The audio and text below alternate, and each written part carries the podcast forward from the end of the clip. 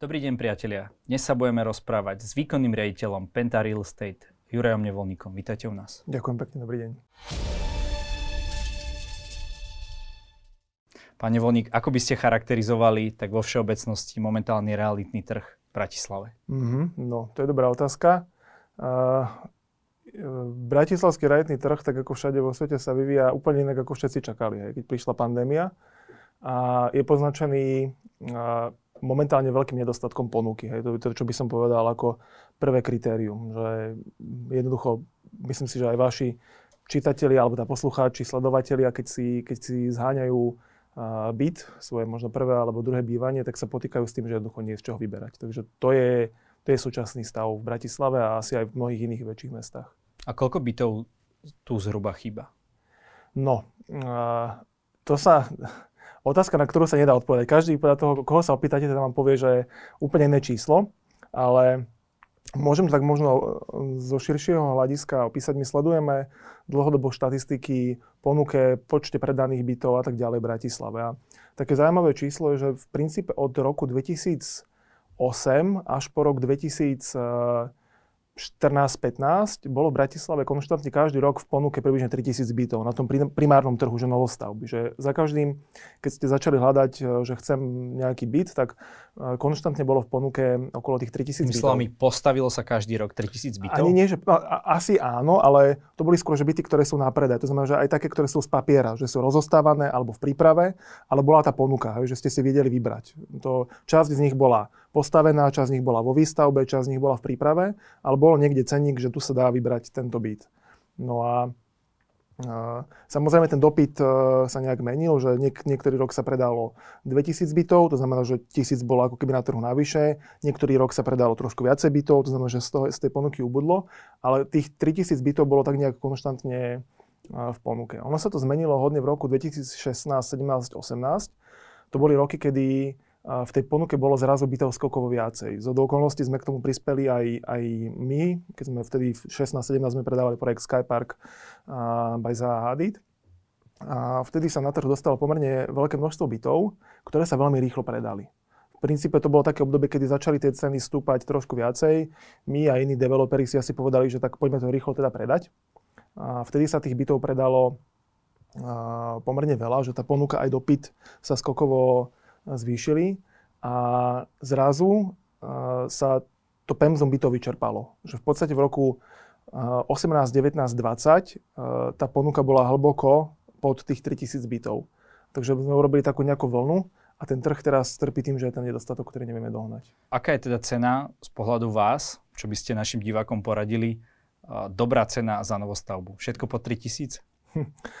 v podstate po, 3, pod 3000 v Bratislave už nejaká normálna no, novostavba kúpiť ani nedá. Hej. To je ten, ten paradox, že v rámci, keď sa budem Bratislave, Bratislave, možno nejaké sú, ale nie je to určite nejaký väčší počet. Ono neexistuje podľa mňa, že dobrá cena. Ak si to môžete dovoliť a potrebujete, je to pre vás riešenie, že chcete bývať, tak to kúpte. Ak si to môžete dovoliť, páči sa vám to, je to lokalita, ktorá vám vyhovuje, tak jednoducho nečakajte a kúpte, pretože z dlhodobého hľadiska na tom určite zarobíte. Čo sa týka nejakého investovania, tak tam akože si už nedovolím robiť žiadne odporúčanie, to je naozaj vyslovene individuálna vec, každý má iné preferencie, nejaký rizikový profil a tak ďalej. A, ale keď, je, keď, keď riešite potrebu, že je to vás životná potreba, môžete si to dovoliť, tak neriešte a kúpte. Vy bývate v jednom z vašich projektov v centre mesta? Áno, už v druhom z našich projektov. Kde konkrétne? V rámci Skyparku.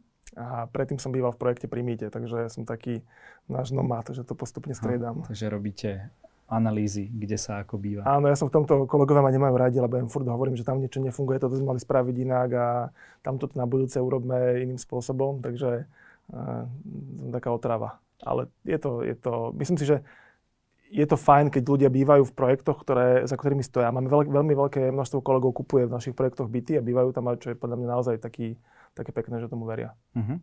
Aké sú súčasné trendy v rezidenčnom developmente?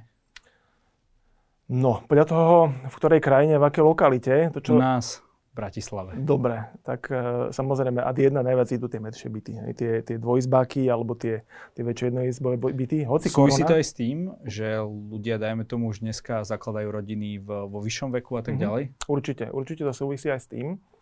aj s tým, že mnohí ľudia prestali brať hypotéku ako nejaké strašidlo a si povedia, že miesto toho, aby som bol na nejakom priváte s troma, štyrma ďalšíma kamarátmi, tak viem si dovoliť ten jednoizbák na hypotéku, uložím tam peniaze, tak si ho kúpim. Takže určite to súvisí aj s tým.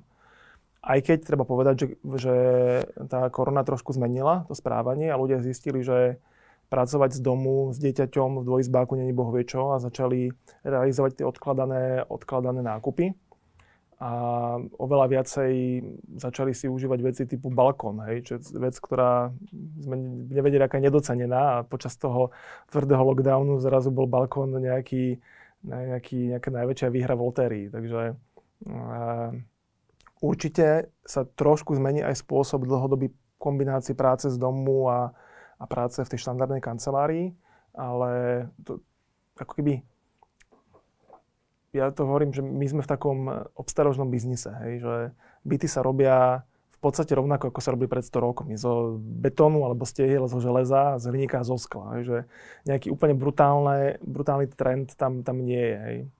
Ja si pamätám... Takže materiály sú kvázi tie isté. A, akože je, je Ale to... už to asi nie sú tie panely, ktoré sa niekde vyrobia, no, dovezú. Jasné. A... Akože tie panely, tie, tie sa už nepoužívajú dávno, ale, ale akože v princípe, keď sa na to pozrieme tak holisticky, tak akože naozaj to není, akože to není ako automotív alebo IT, kde pred 100 rokmi to bolo, že úplne na planéta. Hej. Takže tie byty a tie domy sa vlastne robia veľmi podobne, ako sa robí pred 100 rokmi. A ja veľmi nie som zástanca takých tých uh, strašne veľkých vychytávok. Si pamätám pred možno 5-6 rokmi, a ma presvedčal obchodný, zastup, obchodný zastupca jednej spoločnosti, ako by sme mali do všetkých bytov robiť prípravu na káble, technológie, smart ovládanie. A ja som tak vtedy hovoril, že či to je dobrá investícia, že zabudeme 5-10 tisíc eur do káblov v rámci bytu a že podľa mňa však to bude pár rokov bezdrôtové, nie všetko. Hej. On nie, nie, nie, to nikdy nebude bezdrôtové, to proste to sa nedá, že tá technológia, on sa to bude všetko navzájom rušiť. No a teraz vidíme, hej, že je to bezdrôtové. Takže uh, ja si myslím, že ľudia by sa mali pozerať pri kúpe bytu na také tie naozaj tvrdé fundamenty, že nepozerajme sa na to, že čo je trend, ale pozeráme sa na to, že čo sa nikdy nezmení. A nikdy sa nezmení to, že chcem mať dobrú dostupnosť, že tam chcem mať pokoj, že tam chcem mať nejaký kvalitný materiál, kvalitnú tepelnú pohodu v byte. Že preceňujeme podľa mňa také tie módne trendy. Je životnosť týchto nových bytov, možno aj vašich projektov väčšia ako napríklad tých panelákov? Uh, áno aj nie. Uh, dobre udržiavaný panelák má v podstate neobmedzenú životnosť. Takže, keď sa budete Takže nie je to tak, že ten, ako som kedysi počul, že to je možno na 50-60 rokov. Nie, akože je, je, pravda, eh, je pravda, že určite sa stávali s iným zreteľom hej, tie, tie, tie domy, lebo oni v podstate splňali tie paneláky politickú objednávku. Hej. Bolo treba ubytovať eh, husákové deti a mm, stávalo sa vo veľkom všade bez nejakej rozvinutej infraštruktúry, že naozaj cieľom bol rozkazne jasne postaviť desiatky tisíc bytov a to bolo splnené. Ja Musí nik- sa postaviť za každou cenu. Presne tak. A nikto si nelamal hlavu, že čo bude o 50 rokov. A to ale neznamená, že oni nemôžu prežiť 250 rokov tie paneláky. Hej. Pre nejakej normálnej údržbe a to tak môže fungovať. Skôr pri tých novostavbách je už lepšie nastavené nejaké to aj právne veci, paradoxne, hej, vlastníctvo pozemkov okolo bytového domu. Veľa ľudí ani nevie, že komu patria parcely okolo paneláku niekde Petržalke a potom tam zrazu príde nejaký developer, ktorý tam niečo postavil, ľudia sú z toho prekvapení, hej, a potom zistia, že vlastne tie pozemky neplat, nepatrili im. Takže už takéto hlúposti, čo, čo mnohým ľuďom ani nenapadnú, uh, sú pri novostavbách už väčšinou treba samozrejme čítať zmluvy, aj malými, to, čo malými písmenkami, ale sú, sú lepšie nastavené, že z dlhodobého hľadiska nejaký ten mechanizmus tej údržby, plán a tak ďalej. Ale to ne, samozrejme neznamená, že dobre udržiavaný panelák môže prežiť veky. A je nejaký spôsob napríklad, ako tieto paneláky im vdýchnuť nielen tú fasádu, čo sa, čo sa tu robilo, videli sme zateplovanie, teraz hýria všetkými farbami, áno, áno. ale aj to vnútro nejako tak spraviť, aby to bolo možno na nerozoznanie od tej novostavby? Hej, určite sa dá, dokonca na Slovensku máme taký príklad. Uh, teraz dúfam, že som to nepoplietol a myslím si, že to bol ateliér Good Good a bolo to v Rimavskej sobote, ak sa nemýlim, čo je taký paradox, tam by to sme možno nečakali, nejakú pokrokovú konverziu, ale myslím, že to bolo tam a bola to presne konverzia paneláku že sa kompletne prebudoval, urobila sa tam nejaká nadstavba s peknými bytmi a aj tá fasáda, akože prekvapivo sa s tým dalo vyhrať, že, že sa pomenila. A vypadalo to naozaj dobre. Ono problém je ten, že to sa väčšinou nedá, keď je tam tých vlastníkov 200. lebo 200 ľudí, ste asi niekedy boli na nejakej domovej schôdzi, že viete, čo tam je.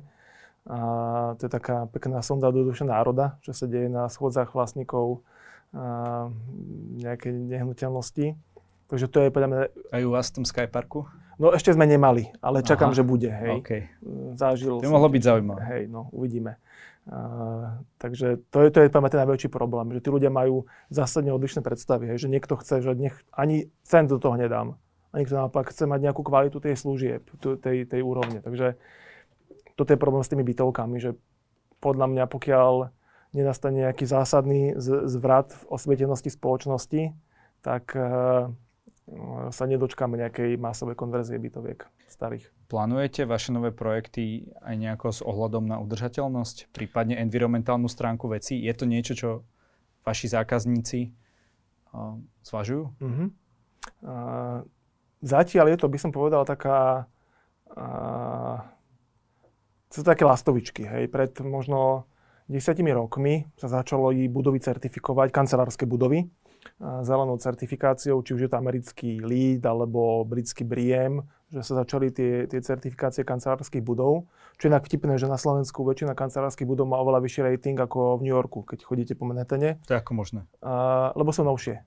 Lebo sú novšie jednoducho v tej Amerike na tom Manhattane každý pozerá, že na ktorej tej ulici, na rohu nejakých dvoch prestížnych ulic a nejaký rating ich nezaujíma až tak. My sme ten, ten trh kancelárskych budov u nás vznikal po roku 2000, takže de facto ten náš stok je oveľa modernejší ako v mnohých e, západných a amerických mestách. A postupne začala, začala tá nejaká udržateľnosť, šetrnosť k životnému prostrediu prechádzať celým tým segmentom. Ale opäť ako keby nemám rád také nejaké gimmicks, hej, nejaké také vychytávky, ktoré vyzerajú možno dobre na papieri, ale v praxi potom nefungujú. Podľa mňa opäť oveľa dôležitejšie, aby budova bola postavená poctivo, pretože najväčšia, súverne najväčšia energetická, alebo tá, tá uhlíková stopa, pardon, vzniká pri výstavbe budovy. Hej.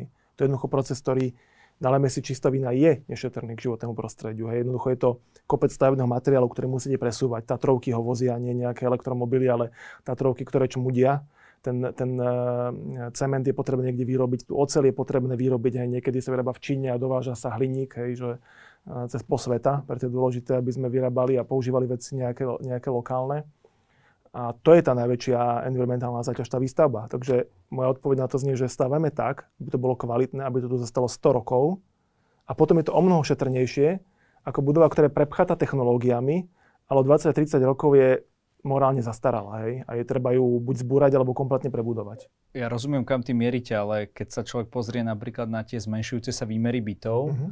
a, tak keď sa šetrí na tom, čakal by som, že sa dá niečo ušetriť aj na tomto, nie? Sme predsa len podnikanie na Slovensku, rýchly zisk. No, teraz v akom zmysle? Pretože my napríklad, e, to je také opäť špecifikum, že z hľadiska energetické spotreby, my sme na veľmi vysokej úrovni v rámci Európskej únie. Tým, že máme nejaké smernice, tak tie, tie byty sú, tam je pomerne veľký tlak na ekológiu. Hej. Takže už dneska máme v štandarde samozrejme trojskla. Hej. Máme v štandarde uh, už napríklad čoskoro sa nebude dať urobiť byty bez nuteného vetrania. Hej. Že budete jednoducho nemôžete uvažovať s tým, že sa vetra oknom, ale musíte mať vzduchotechniku a nutené vetranie, tak aby ste zabezpečili dostatočný prísun čerstvého vzduchu bez nejakých teplných strát. Takže my sme paradoxne, akože opäť to Slovensko, tým, že sme v Európskej únie, sme tlačení, tak sme pomerne ekologickí. A takéto niečo sa oklamať nedá. To sa presne nedá. Takže to, to trojsklo proste má nejakú cenu a... Tak, tak, presne. Že už ako by my narážame, že to je vtipné, ale niekedy už narážate na limity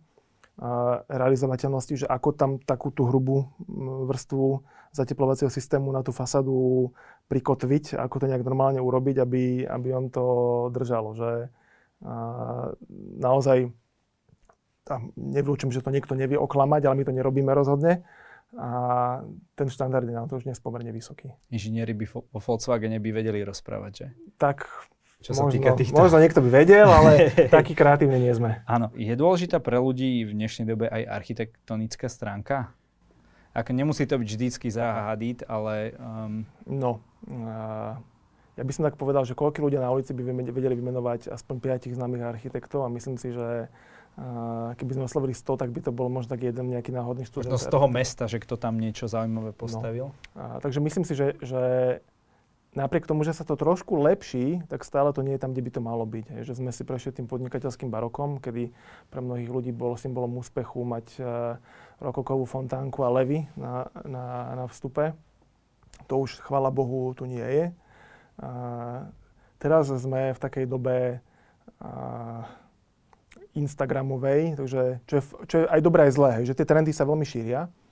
A tým, že som z tohto prostredia, tak mám veľa kamarátov, architektov, ktorí mi tom rozprávajú, že tie sociálne siete sú super nástroj, že sa na nich rýchlo klienti nakontaktujú, keď, keď vidia, že sa mi niečo páčilo. Zároveň to je ale taká, opäť ten fast fashion dorazuje do architektúry, že ľudia veľmi tak povrchne sledujú trendy, to sa mi páči a toto chcem a vôbec ma nezaujíma, že či sa to vlastne do týchto podmienok hodí a že či to je udržateľné a, a tak ďalej. A, takže o čo si sa to zlepšuje, ale stále si myslím, že to povedomie je, je veľmi malé, že opäť samozrejme je to dané tým, čo si môžeme dovoliť aj ako ľudia. Samozrejme, keď niekto rieši, uh, ako vyžije od výplaty k, výplaty, k výplate, tak ja sa mu ani akože nemôžem tomu človeku zazlievať, že architektúra je pre ňo priorita číslo 10. Hej. Ale vyflujeme uh, deti na gymnáziách o tom, ako dýchajú mravce, ale čo sa týka architektúry, umenia, vkusu, estetiky, tak to sa vôbec nerieši. A to si myslím, že je veľká škoda, hej, pretože uh, to je taký aj do, tiež do istej miery obraz vyspelosti národa. Kde vidíte Bratislavu takých, dajme tomu, 10 rokov, čo sa týka developmentu? A bude to o tých vysokých bytových domoch, alebo skôr nejaké komunitné bývanie a tak ďalej? Uh-huh. No, uh, vysoké, bu, vysoké budovy uh, nie sú teraz akože uh, vec prestíže. To je podľa mňa opäť uh, to je akože taká chybná predstava, aj keď niekto sa ma pýtal, že prečo ste nepostavili najvyššiu budovu v Bratislave, hej, prečo to bola konkurencia, prečo by sme to robili, hej. To teraz není o tom, že si ideme v odzvukách porovnávať niečo, že kto má čo vyššie, ale, ale výškové budovy vznikali preto, historicky, že bol drahý pozemok a bolo potrebné maximálne efektívne využiť. A dlhé roky mali nejaký limit. Potom prišiel vynález e, výťahu, Eisha Otis vynašiel prvý bezpečnostný výťah a zrazu mohli budovy byť násobne vyššie. Hej. Takže výškové budovy nevznikali preto, že ľudia si potrebovali porovnávať EGA, možno s výnimkou nejakých kostolov historických, že to mal byť nejaký landmark, ktorý je vysoký a každý ho uvidí, ale pretože to bolo racionálne využitie priestoru. Tak by to malo byť v každom normálnom meste. Že jednoducho v centre, kde tá, tá pôda je vzácna, tak tam tie výškové budovy patria, pretože tam je efektívne, aby tí ľudia boli po kobe aby, aby to centrum nebolo rozťahané. Hej. V Bratislave, obzvlášť tým, že centrum mesta je zaťažené kontamináciou po bombardovaní rafinerky Apollo počas druhej svetovej vojny s spojeneckými vojskami. Tým pádom je tam tá výstavba podzemných garáží veľmi dráha, pretože musíte všetku tú pôdu uh, čistiť. No a tým pádom, ako keby aj, aj pri tvorbe posledného územného plánu sa na to myslelo tak, že pokiaľ je 100% dekontaminovaná tá pôda v tej lokalite, tak sa môže využiť ten pozemok viacej a vie sa tam postaviť tým pádom efektívnejšia výšková budova. Hej. Takže opäť, škoda trošku, že ten, ten, tá panoráma Bratislavy je taká Kostrbatá? Ja by som povedal skôr, že ostrihaná na debila, že všetci sú rovnaké výške, lebo máme taký limit, že bum, je to také ako... Mohli by ste aj odvážnejší, hej? Hej, ja si myslím, že trošku rozvezať ruky by pomohlo. Hej. Jasné, limity sú dôležité, ale zase nikto na Slovensku by nepostavil uh, neviem, Burj Khalifa, presne, lebo to nedáva zmysel. Hej. Takže Myslíš, ono, že tam to dáva zmysel v tom Dubaji? Aj tam to nedáva zmysel v tom Dubaji, len je to, je to taký ego trip. Hej. A na Slovensku nemáme... Uh, nemáme egomanie. Hej, a nemáme bohatých bratrancov z uh, tohto uh, Abu Dhabi, ktorí by nám kofinancovali teda výstavbu, keď nám dojdú peniaze, takže nefunguje to tak. A, že Bratislava 10 rokov, aby sme sa vrátili k téme, bude to určite rozvinutejšie mesto, ako, to, ako je dnes. Hej. A, a ja len dúfam, že ten uh, rozvoj bude dobrý. Že bude taký, že uh, vo finále to bude v prospech obyvateľov. Aj keď mnohí si povedia, že však ja nechcem, aby sa to nič ďalej stavalo, ale to je vo finále v neprospech ľudí. Vy ste spomínali ten nárast cien okolo tých rokov 2017-2018. V 2017 tu boli komunálne voľby uh-huh. a Bratislava má nového primátora. Ako jeho hodnotíte? Možno pár pozitív a pár negatív. Hej.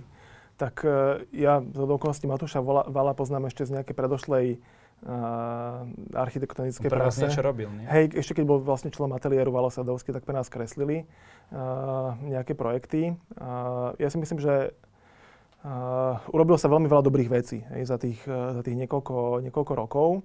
A myslím si, že Bratislava v takých naozaj tých quick wins sa veľmi pozitívne a pozitívne vyvíja. Takže kde to... bol betón, tam je trávniček. Hej, a to sú také blbiny, akože mnohí ľudia sa z toho aj smejú na sociálnych sieťach, že sa tam namali nejaké kruhy, ale akože je to škodlivé, alebo to je prospešné. Tak škodlivé to nie je, nestojí to veľa, že je to nejaká rýchla zmena a teraz je dôležité, aby dobehli aj nejaké systémové zmeny. Čo sa mne napríklad nepáči z hľadiska rozvoja mesta, že veľmi trváme na takom tom striktnom výklade územného plánu z hľadiska výstavby bytov, že veľmi málo bytov sa povoluje v rámci, v rámci centra mesta, lebo máme ťažkopádny územný plán, ktorý vznikol v roku 2008, plánovali na podklade štúdí z 2000 roku, takže absolútne neaktuálny a, a mesto veľmi nechce ten územný plán plošne zmeniť, že povoliť, že nie je 30% bytov v nejakom kóde využitia, ale 50 bytov, čo by zásadne zvýšilo to množstvo bytov, ktoré sa dá postaviť, ale chce to mesto bartrovať ako keby za námne byty, čo síce hovorím, že dobre, fajn, ale to je, to je kostrbatý proces, ktorý povedie, potrvá roky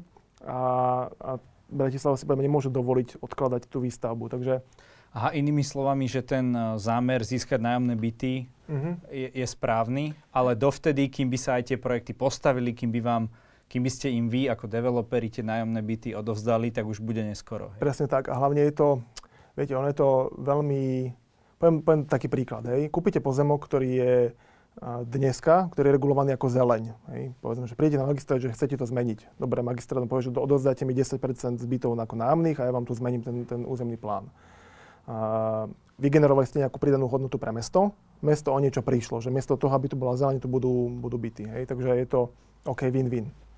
Povedzme, že ja mám pozemok, kde je predpísaných 70% kancelárií, občianskej bavnosti 30 bytov. Hej? Vznikne mestu škoda, keď tam nebude kancelárií 70% ale 40% a bytov 60? Ja si myslím, že nie. Hej? Že ani dopravná infraštruktúra neutrpí, ani obyvateľe o nič neprídu a ja musím odozdať rovnaké percento nejakých nájomných bytov, keby som to chcel zmeniť, hej, ten pomer. Takže ono je to také fajn na papieri a potom je tam veľmi veľa detailov, hej, že uh, ja tu chápem tú potrebu stavať nejaké nájomné byty z hľadiska mesta, ale poviem, toto nie je úplne všeliek, že mali by sa hľadať aj nejaké iné formy. OK, toto je vyloženie záležitosť samozprávy, uh-huh. teda bratislavských poslancov, prípadne vedenia mesta. Darí sa vám nejako tento problém komunikovať, alebo uh, teraz momentálne táto, nazvime to garnitúra, na to nechce moc počuť? Takto. Uh, akože samozrejme normálnou formou transparentnou komunikujeme s hlavným mestom. My v tejto chvíli, akože my sme sa snažili vždy kupovať pozemky tak, aby sme nepotrebovali tam žiadny územný plán meniť. Že sme mali nejaký pipeline, kde sme to uh, robili a v podstate jediná výnimka sú bory, kde sa dokonca už raz územný plán menil a teraz máme v procese nejakú ďalšiu urbanistickú štúdiu. A ale ako keby my sme nešpekulovali tým, že ideme kúpiť nejaký pozemok, ktorý má úplne zlú, zlú reguláciu a poďme ho zmeniť. A, takže v nejakých intenzívnych diskusiách sme neboli. A treba povedať, že ono, hlavný problém je, že tie dlhodobé zmeny, oni sú cez volebné obdobie. Hej? Že zmena územného plánu naozaj trvá roky. To trvá 6-7 rokov.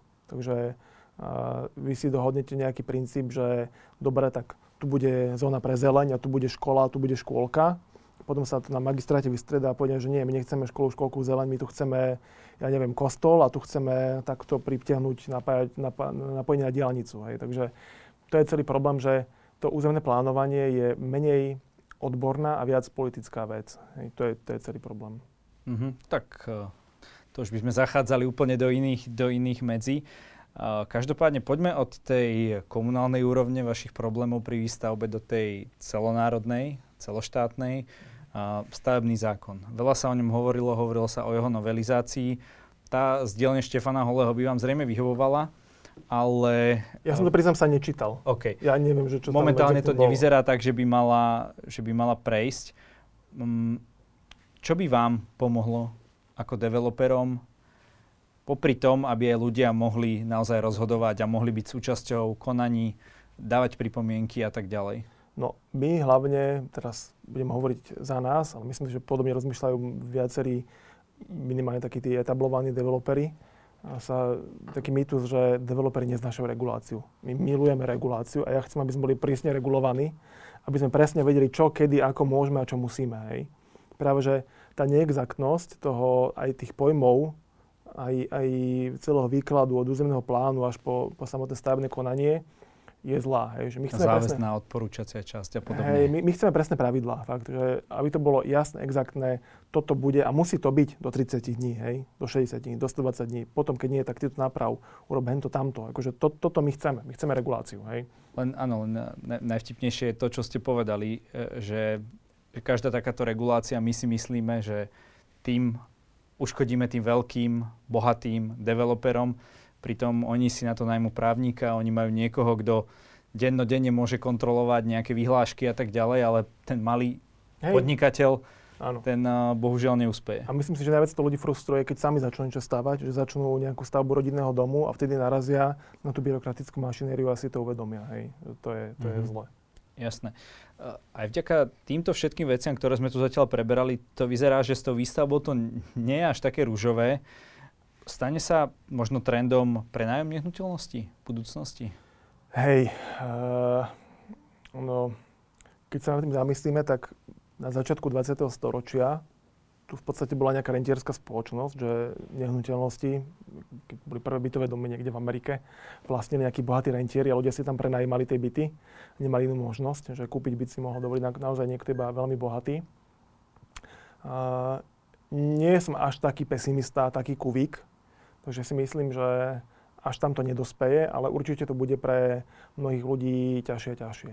Že tie nájomné byty, uh, opäť sliepka alebo vajce, hej, neexistujú investori, lebo neexistuje produkt. Že čo je skôr? Že u nás nie je ten trh uh, komerčného nájomného bývania taký, ako je napríklad v zahraničí, kde je bežné, že fondy kúpujú portfólia bytov, hej, že, že vlastne a spravujú domy v Amerike hedžový fond Blackstone založil. A tak to by mohli aj tu, keby tie byty reálne boli, nie? No, však mohli by ich stavať alebo kupovať, hej, len problém je opäť aj regulácia, aj, aj uh, zákon o kolektívnom investovaní napríklad. Ak sa nemýlim, tak kooperatíva mala nejaký takýto plán? Mali, ale efekt je zatiaľ taký, že takýchto bytov je na Slovensku pokiaľ viem nula. Hej, že nejaký inštitucionalizovaný investor by kúpil portfólio bytov. Jedna vec sú naozaj takíto veľkí investori a tak ďalej. Druhá vec je, sú ľudia, ktorí možno zarábajú nadpriemerne, ktorí si už teraz kupujú byty, lebo na Slovensku napríklad investície do akcií nie je príliš bežná, krypto sa ešte len rozbieha. Uh, pomohlo by, ale to zase vedie k tomu, že zase len tí bohatší v úvodzovkách bohatnú. Pomohlo by podľa vás nejaké progresívne zdanenie? Aby nedochádzalo k takémuto skupovaniu uh, vlastne tých nehnuteľností do rúk stále menšieho percenta populácie? Uh, ťažká, ťažká téma. Skôr si myslím, že miesto toho, že to je, to je najľahšie, zakazovať a zdaňovať. Hej. To sa urobí najľahšie. Hej. To, je, to je také dobré vnímané, že sme tu sme šlapli boháčom na, na, na krk, že nebudú skupovať viaceré byty, ale nebolo by le, lepšie miesto toho uľahčiť tú stavbu tých bytov, podporiť ju ako zjednodušením tej legislatívy. A ja napríklad keď sa zavádzal poplatok za rozvoj, ja som bol super šťastný. Ja som dúfal, že to bude, že to bude dobré. Ale dopadlo to tak, ako to dopadlo, že máme poplatok za rozvoj ešte aj vyvolané investície navyše. Hej. Takže pokoj, pokojne nastavíme nejaké transparentné pravidlá a poďme stimulovať tú výstavbu nájomných bytov. Hej. Že štát, ja si myslím, že naozaj štát by mal vlastne nejaké pemzum nájomných bytov. To je, to je podľa mňa legitimná a, a dobrá téma. Ale naopak, keď, keď uh, budeme šlapať na krk tým vlastníkom alebo aj developerom, hej? Akože aká bude potom motivácia súkromného sektora stavať viacej bytov? A za posledných 20 rokov, trúfam si povedať, že viac ako 95% bytov postavil súkromný sektor, nie štát. Takže uh, ako keby uh, zošrobovaním toho súkromného sektora by sme si skôr zhoršili. Hej? Takže radšej poďme tú výstavbu bytov podporiť a poďme pokojne podporiť tú, tú štátnu výstavbu nájomných bytov. No motiváciou by mal byť zisk. Je toto ziskový odbor? Developing? Tak, uh, na Slovensku. Je. Predpokladám, že keď je v tom Penta, tak je. Hej, ale akože klamal by som, keby som mohol, že všetko bolo iba rúžové. Hej. Boli projekty, na ktoré sme prerobili. Teraz nebudem, nebudem ich menovať, ale, ale sú projekty ziskové sú projekty stratové. Koľko máte ako vaša firma percentuálny zisk z obratu? Ono sa to samozrejme líši. Hej. Ono, vaša uh, divízia? Ja, ja to poviem tak možno, že marža na projekte. Hej. Koľko mi na konci dňa zostane z toho projektu. Tak my považujeme projekt za úspešný, keď má maržu okolo 20% a viacej. Hej. Že aj 15 ešte dobre, akože nemračíme sa. A teraz niekto si možno povie, že to je strašne veľa, hej, lebo však... Čiže z 200 tisícového bytu, ktorý možno už asi ani žiadny byt váš nestojí, uh, zarobíte teda 40 tisíc. No a dajme dolu DPH ešte, hej, ale okay. dobre, áno, povedzme, že zjednodušene. Uh-huh. A, len treba si povedať, že v tom je riziko, že ten projekt, odkedy som kúpil pozemok, kým som ho dokončil, je 7 rokov, hej. A teraz kupujem pozemok, investujem tam, mám tam ľudí, a na projekte pracujú desiatky ľudí, hej, interných, externých, sofistikovaní inžinieri, nie, nie, nie sú ľudia, ktorí robia, robia za minimálnu mzdu ani náhodou. Že to sú dobre platení odborníci uh, vo svojom odbore. Takže ten developer má veľké riziko. Že naozaj to sú, to sú roky a roky práce, kým tie byty povolíte, a napríklad nakreslíte, povolíte, postavíte a odovzdáte. Hej. A, a, takže vzhľadom na to, že tam akože priemerná životná dĺžka projektu je okolo 6-7 rokov od kúpy pozemku po kolaudáciu, tak si myslím, že tých 15% je akože ťažko zarobených. Vy, pokiaľ viem, tie byty skôr predávate. Uh-huh. A prečo ich neprenajímate? Lebo je pre nás jednoduchšie, ako keby z dlhodobého hľadiska. Tie byty, a samozrejme aj ziskovejšie, úplne bez nejakých uh, zaobalovaní, ich predať. Pretože my chceme v úvodzovkách uh, akože mať ten, ten cash flow, točiť ho, že postaviť, predať, ideme ďalej. Hej. Byť ako keby rentier a sedieť na tých bytoch je opäť ani na Slovensku na to nie je dobrá legislatíva, ktorá by to podporovala. Jednoducho nie je to náš core business, ani tomu veľmi sa tomu nechceme venovať. Práve si myslím, že toto je, lebo už ako náhle máte dokončený postavený byt, tak tam je veľmi malé riziko a, a veľmi nízky výnos. Hej? Že kúpite byt, prenajímate ho a máte na tom 2% ročne, 3% ročne. Čiže myslím, mi to nie je ani nejaký skvelý biznis. Nie je to, je to akože je, je, to, je, by som povedal, že to je veľmi stabilný biznis a pred, preto to mnohé fondy robia. Hej, že to je v podstate to bez, bezrizikový biznis, pretože keď máte jeden byt a nájomca vám začne platiť, e, prestane platiť, tak máte možno problém, ale keď máte portfólio 10 tisíc bytov, tak je to pre vás zaokruhovacia chyba v Exceli. Hej. Takže aj je to veľmi stabilný, tie byty stabilne rastú cenovo, takže on je to taký pomerne bezpečný, bezpečný prístav s nízkym rizikom a nízkym výnosom. My sme developer, ktorý akceptuje väčšie riziko, že kupujeme projekt, ktorý je uh, brownfield, bývalá továreň, zaťažená environmentálne, neviem čo, ale chceme mať za to väčšie riziko a vyšší výnos. Aj. Takže ten výnos sa práve realizuje, tá pridaná hodnota tým povolovaním a stavbou, tam sú tie najväčšie rizika. Keď to už dokončíte, tak to riziko je už malé. Hej? A tam už aj ten výnos je potom malý. Rozumiem. Ale nie je to tak, že predsa len ten biznis nájomný je taký o tom mať nejakého správcu, ísť tam, sem tam vymeniť žiarovku alebo dotiahnuť nejaký kohútik vodovodný, že je to skôr vhodné ako keby pre takých tých malých, nazvime to podnikateľov? Hej, myslím si, že áno, že to je práve pre... Že toto outsourcovať nejakými firmami, že to by stále Myland. No, uh, takto. Akože urči, e, existujú veľké správcovské spoločnosti, ktoré sa, na to za, ktoré sa týmto zaoberajú. Z okolností uh, my sa tiež zaoberáme to myšlienkou, že či má nejaký taký interný správcovský tím, ktorý by sa tomu venoval, ale nie kvôli tomu, aby sme na tom zarábali, lebo to sú naozaj, to je nízkomaržový biznis. To je facility management, to je biznis, kde sa nejaké veľké peniaze netočia. Pre nás je to skôr o tom, že chceme mať kontrolu nad tým bytovým domom, kým nám vyplešia záruky, ktoré máme voči klientom. Lebo teraz je to také, že my sme im postavili byt, ale zo zákona za nich musí komunikovať správca. Takže teraz, keď vo vchode nefunguje výťah, tak oni to nahlásia správcovi a správca by to mal potom riešiť s dodávateľom, ktorý realizoval ten výťah. A možno ten dodávateľ na ňo nereaguje, lebo však kto je ten správca, akože ja som z Pente predal ten výťah, nie tu nejakému správcovi. Povedzme, že výťahár na ňo kašle, na toho správcu bytového domu, a on povie obyvateľom, teda, že no, tak sorry, nefunguje výťah, hej. A potom sme mizli, hej, že Jak ste to spravili. Hej, jak sme to spravili. A pritom ja nevieme, že sa niečo stalo možno, hej. Uh-huh. A keby sme vedeli, tak jeden telefonát správcovi, počuj, pošli tam Ferrari, rýchlo to vyrieš, lebo už ťa nikdy nezavoláme do tendra. Čo sa týka vašich budúcich projektov, môžeme sa tešiť na nejaké zvučné mená ako Zaha Hadid? Uh-huh. No, špecifikom u nás je to, že prakticky na každý projekt organizujeme architektonickú súťaž, väčšinou nejakú vyzvanú, že nejaký uší, uší výber, kde teda odborná porota, kde z okolností my sme menšino, máme menšinový počet hlasov, potom vyberá toho toho víťaza projektu, tak robíme, robíme uh, teda medzinárodné súťaže. Klamal by som, keby som hovoril, že teraz máme v pipeline nejakú ultra superstar na Slovensku, ale sú to naozaj kvalitné ateliéry, uh, či už slovenské, alebo z nejakého, z nejakého regiónu.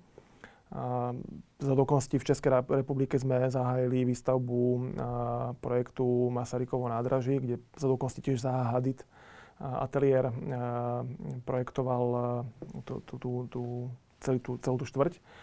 A predpokladám, že koncom tohto roka začneme aj výstavbu Skypark Tower, ktorý tiež navrhoval štúdio Zaha Hadid. A potom uvidíme, akože možnosti sú nekonečné a, a my budeme len radi, keď prilákame nejaké zvučné zahraničné mená. Keď porovnáte uh, Slovensko a zahraničie v oblasti developmentu, tak v čom je to iné v zahraničí? Takto. Ťažko sa mi to porovnáva úplne, ja neviem, napríklad s Londýnom, lebo som tam nikdy nepôsobil. Ja som za, za okolností pracoval na našej expanzii vo Varšave. A čo tam je iné, tam by som povedal, že tam je úplne iný mindset. Hej, že Varšava keď som tam prišiel prvýkrát, tak teda dúfam, že, že nikoho neurazím, že vašich polských uh, sledovateľov, ja som povedal, že to je tak hnusné mesto. Že to vlastne, máte centrum mesta, predstavte si, že u nás ste v centre, v centre, v downtowne a zrazu tam je Petržalský panelák transplantovaný, hej. A toto je akože vo Varšave všade. Ale akoby tým, že tá, tá Varšava, to je mnohomilionové mesto, hej, je to akože finančná metropola takej tej stredovýchodnej Európy, tak tam to priťahuje veľké množstvo ľudí a tá Varšava sa veľmi rýchlo rozvíja. A oni ako keby naopak si povedali, že my chceme to mesto veľmi rýchlo posunúť. A sa tam stavia do, trošku tak akože bez ľadu a skladu. Že Taká brusalizácia? Hlavne, ne, ani by som nepovedal, skôr by som povedal, že tam je to taký ten v úvodzovkách živelný kapitalizmus, mm-hmm. ale stavia sa tam všade, aby to bolo vyššie, odvážnejšie a, a také ako keby tam taký ruský štýl, hej? Ani by som nepovedal, že ruský. Akože ruský je, bol som aj v Moskve sa pozrieť, ako sa tam stavia a toto není ruský štýl. Okay. Povedal by som, že Varšava je New York v 30. rokoch minulého storočia. Alebo nie v 30. 30. už bola kríza, v 20. rokoch, hej. Roaring Twenties uh, je, je Varšava. A to je na tom meste tak pekné, že oni nenostalgizujú, že si povedia tak dobre, síce tam každá vec, ktorá je predvojnová, je chránená, lebo z tej Varšavy zostalo asi 3%, takže tam máte nejakú, ja neviem, čo, kotolňu, hej, a to je zrazu akože najväčšia národná pamiatka, lebo sa zachovala. A, a všetko ostatné sú paneláky, ktoré tam boli postavené. A na, napríklad opačným opačný pol je Praha. Že Praha je taký trošku podľa mňa skanzem. Ja som si tak vystrelil s kolegou z Prahy, keď došli minulý týždeň na otváračku Skypark Offices, tak som povedal, že konečne vítajte v meste, nie v skanzene vašom, že poďte sa pozrieť, ako vyzerá moderná architektúra. Tak, tak sme, akože som do nich trošku rýpal, sme sa seba uťahovali. Bratislav je tak v strede, že my sme medzi tou Varšavou, že na jednej strane nás to, sme takí akože dynamickejší. Ako trochu svetový. Trochu svetový a, a trochu sme aj tá Praha, že, že máme takú tú nostalgiu, že prešporok a, a úzke uličky a čo, že to je super, nehovorím, že to je zlé, hej, že to hviezdko nech zostane také, aké je, to je, to je perfektné, ale na mieste bývalej fabriky, keď postaví škola budova, tak akože to je super, nie? No, je pravda, že v tej Prahe je to, to centrum chránené UNESCO. Áno, že teraz akože ja to beriem samozrejme Jasné. Trošku. A druhá vec je tá, že všetky tie moderné prvky, ktoré sa tam po, postavili v posledných rokoch, nebolo ich veľa, ale nezdá sa mi, že by boli úplne verejnosťou príjmané ako... A ja si dovolím nesúhlasiť. Podľa mňa to tak úplne nie je, že väčšinou počuť je tých uh, ľudí, ktorí sú akože nostalgicky pláču. A teraz ja, ja samozrejme, akože, aby to neznelo, že som uhlovat, ktorý chce na starom ako postaviť mrakodrap, je to zase nie. Ale on tá kombinácia aj starého a nového vie byť pekná. Hej. Akože v Londýne máte kopec prihľadov, že stojíte pred uh, takouto krčmičkou, ktorá má tú hrazdenú konštrukciu a bielu iba takú tú tlapkanú omietku a za ňou trčí mrakodrap a vyzerá to super. Hej. A nikomu to nevadí. Že ja si myslím, že tá, tá aj aj to nové a staré sa dá veľmi pekne kombinovať. A netreba byť dogmatický.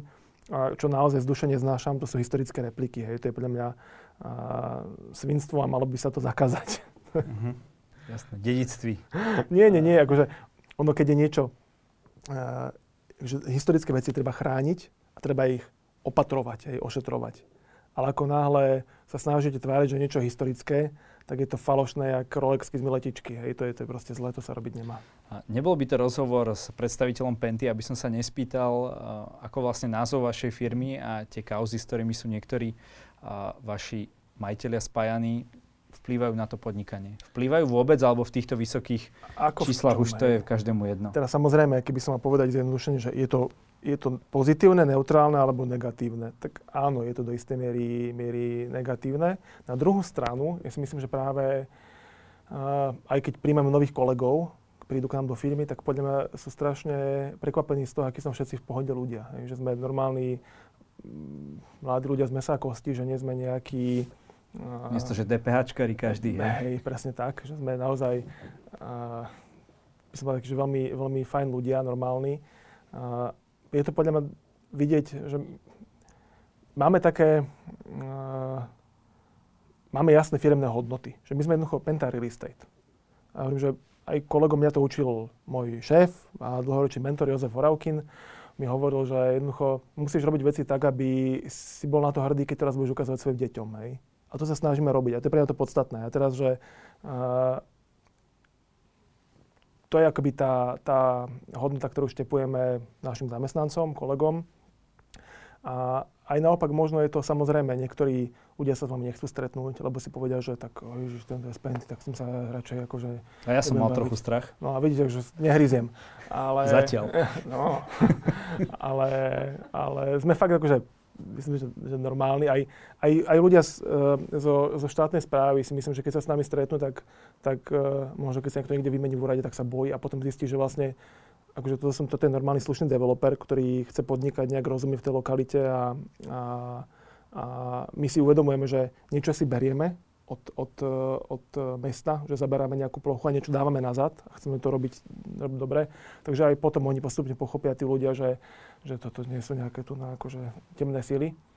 A aj tí klienti podľa mňa, keď kupujú nás byty, tak naopak tomu môžu veriť, že Penta nepotrebuje zarábať na tom, že niekomu predá polskú batériu miesto nemecké batérie do, do kúpeľne. Hej. Samozrejme, vždy sú reklamácie, ale z okolností, tým, že môj mail sa dá veľmi ľahko vydedukovať, tak e, keď mi napíšu nespokojní klienti, tak ja mám taký ten bezosovský prístup, hej, že aj keď to akože často neodpísime na tej reklamácii, ale forwardujem to kolegom a potom sa pýtam na to, že ako to dopadlo, čo to bolo za reklamáciu, bolo to podstatné, nebolo to podstatnené, že aj tí ľudia to podľa mňa vidia na tom, že sme jednoducho stabilný hráč. Hej keď ste hovorili o tom, že vám váš mentor povedal, že to máte ukazovať potom tie veci svojim deťom, do akej miery je to v tej vašej firme to, o čo usilujete a koľko percent je zase ten zisk? Je to tak 50 na 50 alebo ako?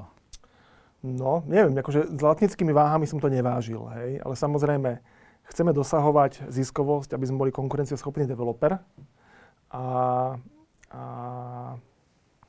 a zároveň e, to robiť tak, aby sme boli na to hrdí, hej, zjednodušene povedané.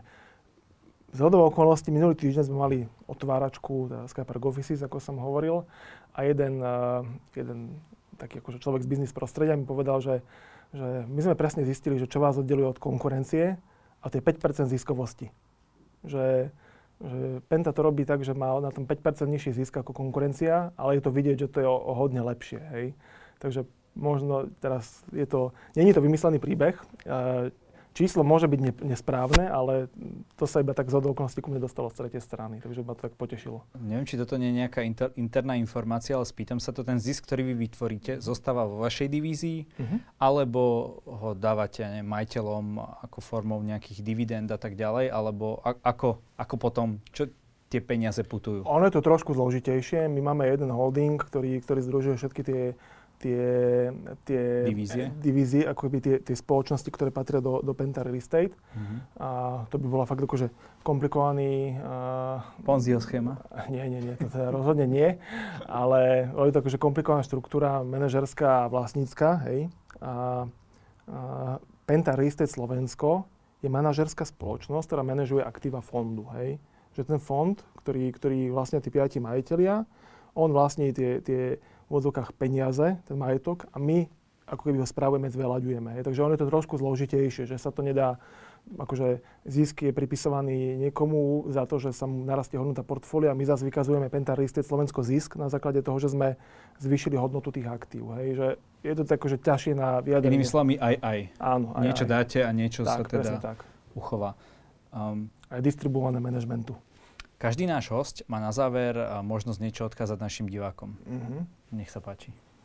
No, tak uh, rozhodujte sa, keď budete teda zvažovať bývanie, tak uh, sa rozhodujte tak, aby ste v prvom rade riešili to, čo vás baví, čo vás teší. Hej. Uh, možno nepotrebujete mať byt o jednu izbu väčší, keď, vám, keď budete v lokalite, ktorá vám nebude robiť radosť a naopak. Takže nerozhodujte sa podľa marketingových materiálov, teda idem proti sebe, ale rozhodujte sa tak, aby, aby to naozaj to bývanie riešilo vaše potreby, to, čo od života očakávate a vtedy urobíte naozaj dobré rozhodnutie. Ďakujem za rozhovor. Ďakujem aj ja.